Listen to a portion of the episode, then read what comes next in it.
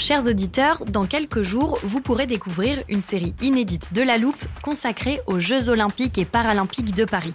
À trois mois de la cérémonie d'ouverture, on s'est demandé comment réussir ces JO. Les transports sont-ils prêts à affronter les milliers de touristes? Le dispositif de sécurité est-il suffisant? L'enthousiasme sera-t-il finalement au rendez-vous? Pour répondre, on plonge durant cinq épisodes dans les archives des éditions précédentes, accompagnés des journalistes de l'Express. C'est à retrouver à partir du 13 mai sur toutes les plateformes d'écoute. Hiring for your small business? If you're not looking for professionals on LinkedIn, you're looking in the wrong place. That's like looking for your car keys in a fish tank. LinkedIn helps you hire professionals you can't find anywhere else, even those who aren't actively searching for a new job but might be open to the perfect role. In a given month, over 70% of LinkedIn users don't even visit other leading job sites. So start looking in the right place. With LinkedIn, you can hire professionals like a professional. Post your free job on linkedin.com slash people today.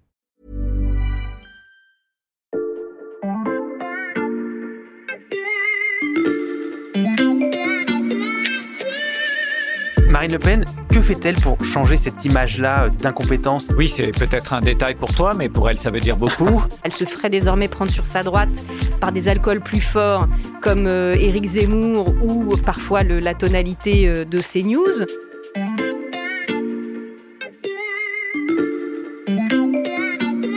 Salut, c'est Xavier Yvon. Nous sommes le jeudi 24 juin 2021. Bienvenue dans La Loupe, le podcast quotidien de l'Express.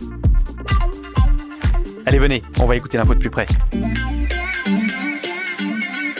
la distorsion des intentions de vote mesurées par les sondages avec les votes réels, je vous le dis avec gravité et solennité, n'a qu'une seule explication. Nos électeurs ne se sont pas déplacés. À écouter Marine Le Pen, ses électeurs n'ont pas disparu euh, comme par enchantement au premier tour des régionales. Ils ne sont juste pas allés voter comme une immense majorité des Français. Manière de dédramatiser des résultats décevants dans la plupart des régions et surtout de rester concentré sur l'objectif de toute une vie, être élue présidente de la République l'année prochaine. Pour briser enfin le plafond de verre, il lui faut cibler de nouveaux électeurs. Alors comment Marine Le Pen compte-t-elle s'y prendre? C'est la question que nous passons à la loupe aujourd'hui. Pour analyser la stratégie Le Pen, nous sommes avec Éric Mandonnet, chef du service politique de l'Express. Salut Éric. Bonjour. Éric, tu signes avec notre collègue Camille Vigonne-Lecoat un grand dossier dans l'Express qui sort aujourd'hui en kiosque, consacré à Marine Le Pen et à sa quête de l'Élysée. Alors, on va vous raconter sa stratégie, mais d'abord, Éric, qu'est-ce que ça change pour elle, cette claque, hein, on peut appeler ça comme ça, au premier tour des régionales? Il y a quelques règles intangibles dans la politique. Il y en a au moins deux qui viennent d'être rappelées sévèrement à Marine Le Pen. C'est qu'il faut consolider sa base électorale si on veut ensuite l'élargir. Et c'est qu'avant de penser au second tour, il n'est pas idiot de gagner le premier. Oui, sauf que Marine Le Pen euh, ne pense qu'à ça, c'est son obsession, au, au second tour, au duel annoncé avec Emmanuel Macron. Absolument, elle ne pense qu'à ça parce qu'elle sait bien que c'est sa dernière chance euh, de gagner en 2022. Elle ne se relèverait pas d'un nouvel échec à l'élection présidentielle. Et du coup, elle est allée un peu trop vite. Elle s'est emballée. Elle a commencé à préparer le second tour de l'élection présidentielle avec ses sondages en effet euh, qui commençaient à tangenter les 50%, elle a commencé à préparer le second tour euh, de la présidentielle avant de poser certains fondamentaux, de gagner les régionales. Elle pensait qu'elle allait gagner certaines régions, de consolider sa base pour le premier tour. Donc euh, elle s'est un peu prise les pieds dans le tapis. Et la préparation de Marine Le Pen pour le second tour de la présidentielle, pour elle, c'est d'aller chercher des nouveaux électeurs. Absolument, l'Express en janvier 2020 parlait de la fin du plafond de verre. C'est la problématique essentielle pour Marine Le Pen, vaincre ce plafond de verre, ce qui suppose d'attirer des électeurs qui jusqu'à présent lui sont réticents. Elle pense aux catégories socio-professionnelles supérieures, elle pense aux habitants des métropoles, aux personnes âgées, aux retraités. Elle a besoin de franchir un palier et donc de modifier son discours pour attirer ses électeurs sans perdre sa base du premier tour, sans perdre ses électeurs qui lui sont fidèles depuis toujours, mais qui ne sont pas allés voter dimanche dernier. Et alors, pour euh, convaincre ces, nouveaux électeurs qui lui manquent, Marine Le Pen a identifié euh, trois axes de travail. Alors, on va commencer par celui qui n'est pas forcément le, plus politique, mais qui est très important euh, pour une élection présidentielle, c'est celui de l'image personnelle de Marine Le Pen. Oui, c'est peut-être un détail pour toi, mais pour elle, ça veut dire beaucoup, parce que elle sait bien que son image est un obstacle. Il y a son discours, il y a son nom même, qui peut être une chance, mais aussi un obstacle. Elle est convaincue, comme beaucoup de responsables politiques, que si les Français l'apercevaient telle qu'elle était vraiment, elle en sortirait grandie. C'est pour cela qu'elle veut apparaître comme une femme qui a travaillé, qui a été avocate, une mère qui a élevé ses trois enfants, et donc elle réfléchit non seulement à des effets d'image, une photo de famille, ce qu'elle n'a jamais fait euh, jusqu'à présent, euh, elle a toujours refusé de montrer ses trois enfants. Elle a toujours refusé de basculer un peu dans ce qu'on appelle bien la pipolisation de la vie politique.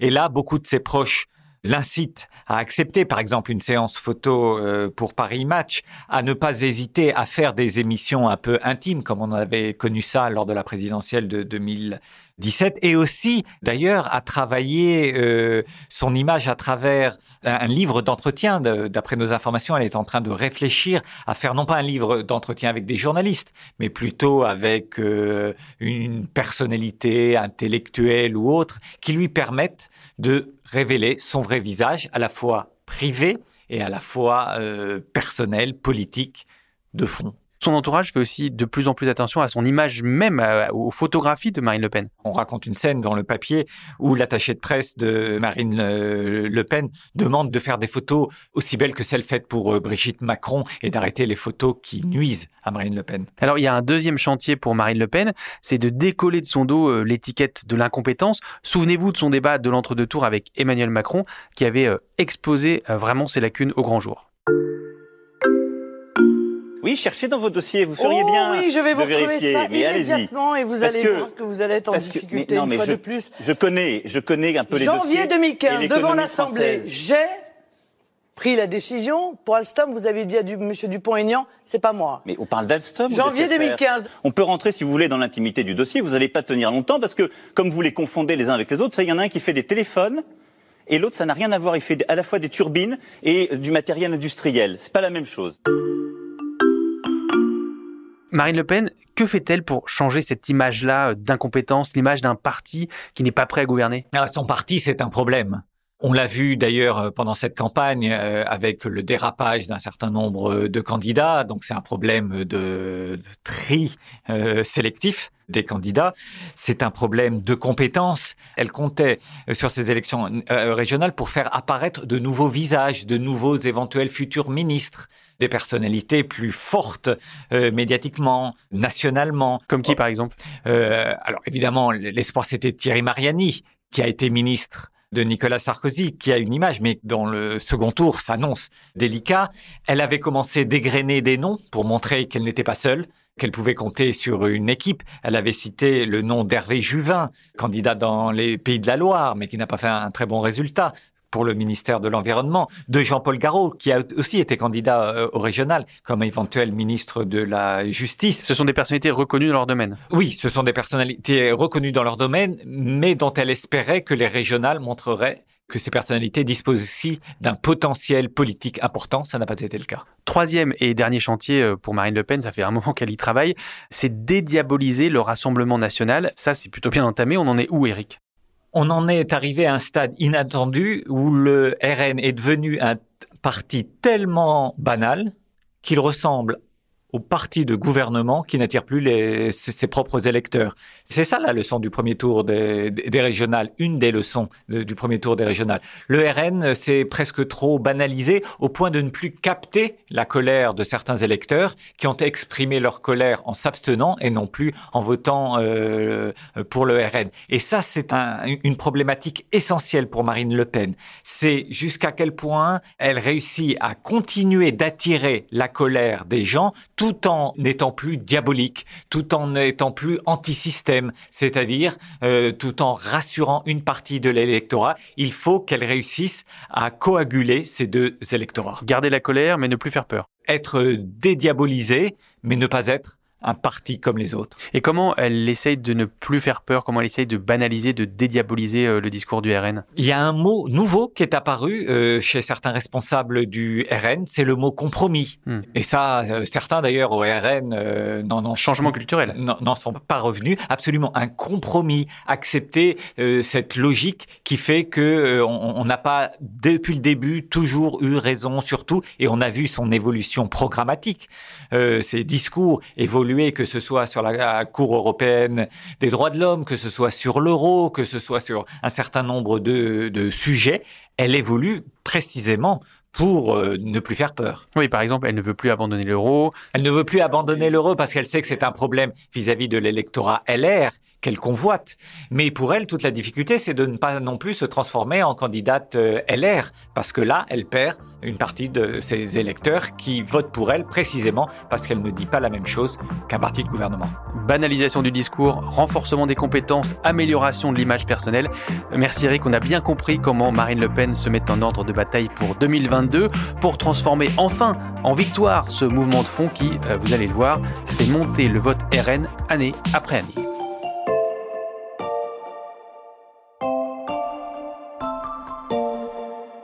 On va maintenant aller voir sur le terrain comment euh, le RN progresse lentement mais sûrement.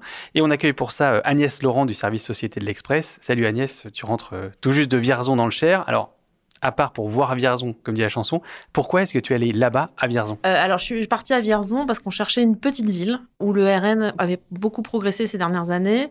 On cherchait une ville qui soit pas caricaturale non plus, c'est-à-dire que ce soit pas le Nord-Pas-de-Calais, pas la Lorraine, pas le Sud. Et puis quelqu'un m'a dit, mais vous devriez regarder à Vierzon. Et effectivement, Vierzon, le RN fait des scores, euh, notamment aux dernières présidentielles et aux dernières européennes, assez considérables, 5 points de plus que la moyenne nationale en général. Donc c'était intéressant d'aller voir. Et le RN progresse régulièrement euh, à Vierzon? Il fait à chaque fois des bons scores depuis 10 ans, 15 ans, c'est-à-dire qu'on les voit monter progressivement. Alors il y a des élections où ils sont pas du tout, les municipales par exemple, ils n'ont pas réussi à monter une liste, mais en revanche, aux, dernières cantonales, on a bien pensé qu'il y aurait un canton qui, allait tomber euh, dans leur escarcelle. Ça n'a pas été le cas pour des raisons politiciennes, d'alliance, etc., mais ils étaient passés pas loin. Les ingrédients qui expliquent euh, cette montée qui semble inexorable du RN à Vierzon, c'est quoi ces ingrédients? Alors ils sont assez impalpable. C'est pas des raisons directes. C'est-à-dire que c'est l'impression que les gens ont de leur ville qui est en train de se paupériser depuis euh, 25 ans, puisqu'il y a eu une grosse fermeture d'usine euh, qui a marqué les esprits. Et du coup, euh, derrière, là il y a eu un taux de chômage qui a augmenté, bien sûr. Il y a eu les commerces qui ont commencé à fermer, des logements vacants en centre-ville. Donc, ça a créé une, ambiance d'une ville qui était assez fière d'elle-même et qui, euh, tout d'un coup, se sent dépérir. Ça se voit ça quand tu te promènes dans, dans Vierzon? Ah oui, quand tu te promènes dans le centre-ville. Alors, pas la rue principale parce qu'ils ont fait beaucoup d'efforts pour ouvrir les commerces, mais les rues parallèles ou perpendiculaires, elles sont quasiment vides de commerce, en fait. Il y a que des pas de porte fermées euh, du blanc d'Espagne sur toutes les vitres. Euh, enfin, c'est ouais, c'est assez impressionnant. Après, c'est pas une ville sinistre au sens où c'est quand même assez joli, etc. Mais quand même, je pense que quand on a habité là et qu'il y avait des commerces partout et qu'on voit ça maintenant, on se dit ah, ma ville, elle est quand même un peu en train de mourir. Donc ça, c'est le premier facteur. Le second facteur, c'est que les gens ont un sentiment d'insécurité que moi, en venant de Paris, j'ai pas trop ressenti, mais ils en parlaient tous. Et donc euh, voilà, il faut en tenir compte aussi. Alors beaucoup évoquaient des histoires un peu anciennes, des cambriolages qui dataient d'il y a cinq ans. Euh, mais n'empêche que ça a marqué les esprits et que les gens en pensent et que, et que voilà, ils l'intègrent dans leur vote. Et le dernier facteur, c'est qu'il y a une nouvelle population qui est arrivée depuis une dizaine d'années aussi, euh, attirée euh, par euh, les loyers vraiment pas chers, parce que se loger à Vierzon, c'est vraiment, vraiment pas cher quand on est habitant en banlieue parisienne. Et donc, évidemment, ce sont plutôt des gens d'origine d'Afrique subsaharienne ou des dom-toms, donc une couleur de peau différente des Vierzonais d'origine. Et du coup, ben, les gens les regardent un peu de travers, ont peur. Enfin voilà, le, le discours est en train de s'installer et le RN surfe là-dessus de manière euh, extraordinaire. Est-ce que le RN euh, est bien implanté à, Vierzon? Est-ce qu'on le voit? Est-ce qu'ils font campagne? Est-ce qu'ils sont là? Bah, c'est ça qui est très surprenant, c'est qu'en fait, ils sont pas là. Enfin, il y a un représentant local euh, qui est un type assez bonhomme, donc qui passe bien auprès de la population, mais même pour les cantonales, là, ils n'ont pas vraiment fait campagne, en fait. Ils se contentent de, surfer sur ces inquiétudes, sur un peu de, dimension nationale avec Marine Le Pen, et Ils sont tellement pas implantés que l'année dernière, ils n'ont pas réussi à constituer une liste pour les municipales. Donc c'est quand même un vrai sujet. Ils pensent qu'il y a quand même un problème de, de figure. C'est-à-dire que le jour où ils auront quelqu'un qui sera vraiment jeune, dynamique, qui risquera pas de faire une gaffe un peu trop forte, ils peuvent remporter la ville en fait. Merci beaucoup pour ce petit tour à Vierzon, Agnès. Merci.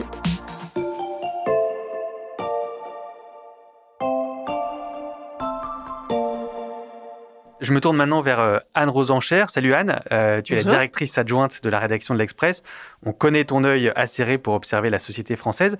Ce reportage d'Agnès à Vierzon, qu'est-ce que ça nous dit du vote RN bah, Ça montre euh, extrêmement bien quelque chose qu'on a fini par théoriser ces dernières années, à savoir que le vote Rassemblement national, c'est le fruit de la combinaison de deux insécurités. L'insécurité économique, donc c'est-à-dire des gens qui, en se projetant dans l'avenir, ont plutôt l'impression que ce que leur réserve le futur d'un point de vue euh, du statut, du travail, voire même parfois des rémunérations, est incertain, voire les dessert, parce qu'ils ont eu l'habitude ces dernières décennies d'avoir l'impression d'être les dindons de la farce, si vous voulez, de la mondialisation. Donc ils sont dans une insécurité économique pour leur avenir personnel. Et à cela se combine une deuxième insécurité, qui est l'insécurité dite culturel. Alors ça regroupe beaucoup de choses, mais c'est là qu'on va retrouver beaucoup les thèmes de l'immigration, des bouleversements démographiques, des bouleversements culturels. Tout d'un coup, on a un environnement, un paysage qui se transforme, qui génère des angoisses, qui génère des difficultés à vivre ensemble. Et quand vous combinez ces deux insécurités-là, eh bien, vous avez un vote qui considère qu'il a intérêt à renverser la table. Vous avez le vote Rassemblement national. Et ça, c'est une tendance qui est très forte en France, mais qui a été euh, observée en gros dans tous les pays euh, occidentaux. Et on a bien vu, ça a mené à Donald Trump euh, aux États-Unis et quelque part aussi au Brexit au Royaume-Uni. Donc les électeurs de Marine Le Pen du Rassemblement national ou les futurs électeurs, ce sont des gens qui combinent ces deux insécurités. Oui. Il faut avoir les deux. Il faut avoir les deux. Ce qu'on montre généralement, c'est que quand vous avez euh, en gros l'insécurité économique, mais pas l'insécurité culturelle, vous allez plutôt voter encore à gauche.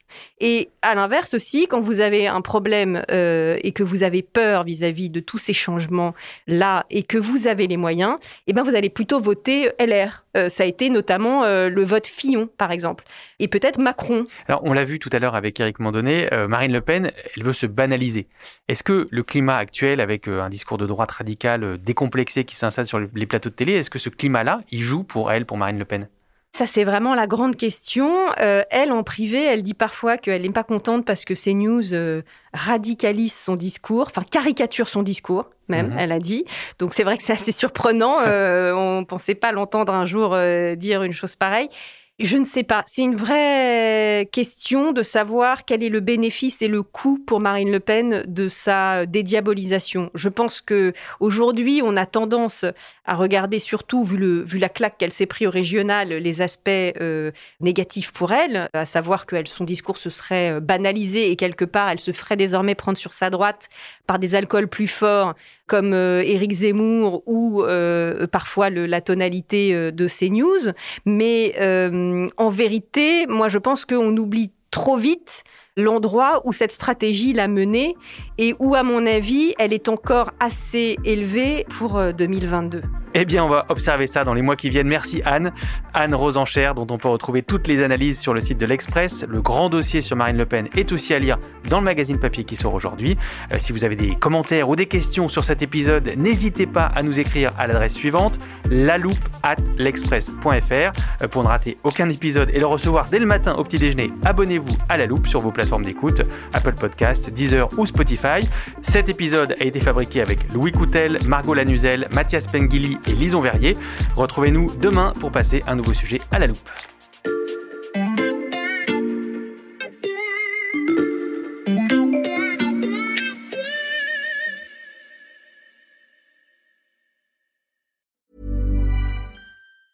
The secret to visibly firmer, summer ready skin is here. Osea's number one best selling Andaria Algae Body Oil, clinically proven to instantly improve skin elasticity and transform dull, dry skin to silky, soft, and unbelievably glowing. Rich yet never greasy, Andaria Algae Body Oil is formulated with sustainably sourced seaweed to help replenish the skin's moisture barrier and seven nourishing active botanical oils for results you can see and feel all over. The best part? It's signature scent. A blend of freshly squeezed grapefruit, cypress, and mango mandarin transports you to sun kissed summer days. This all natural scent is unforgettable.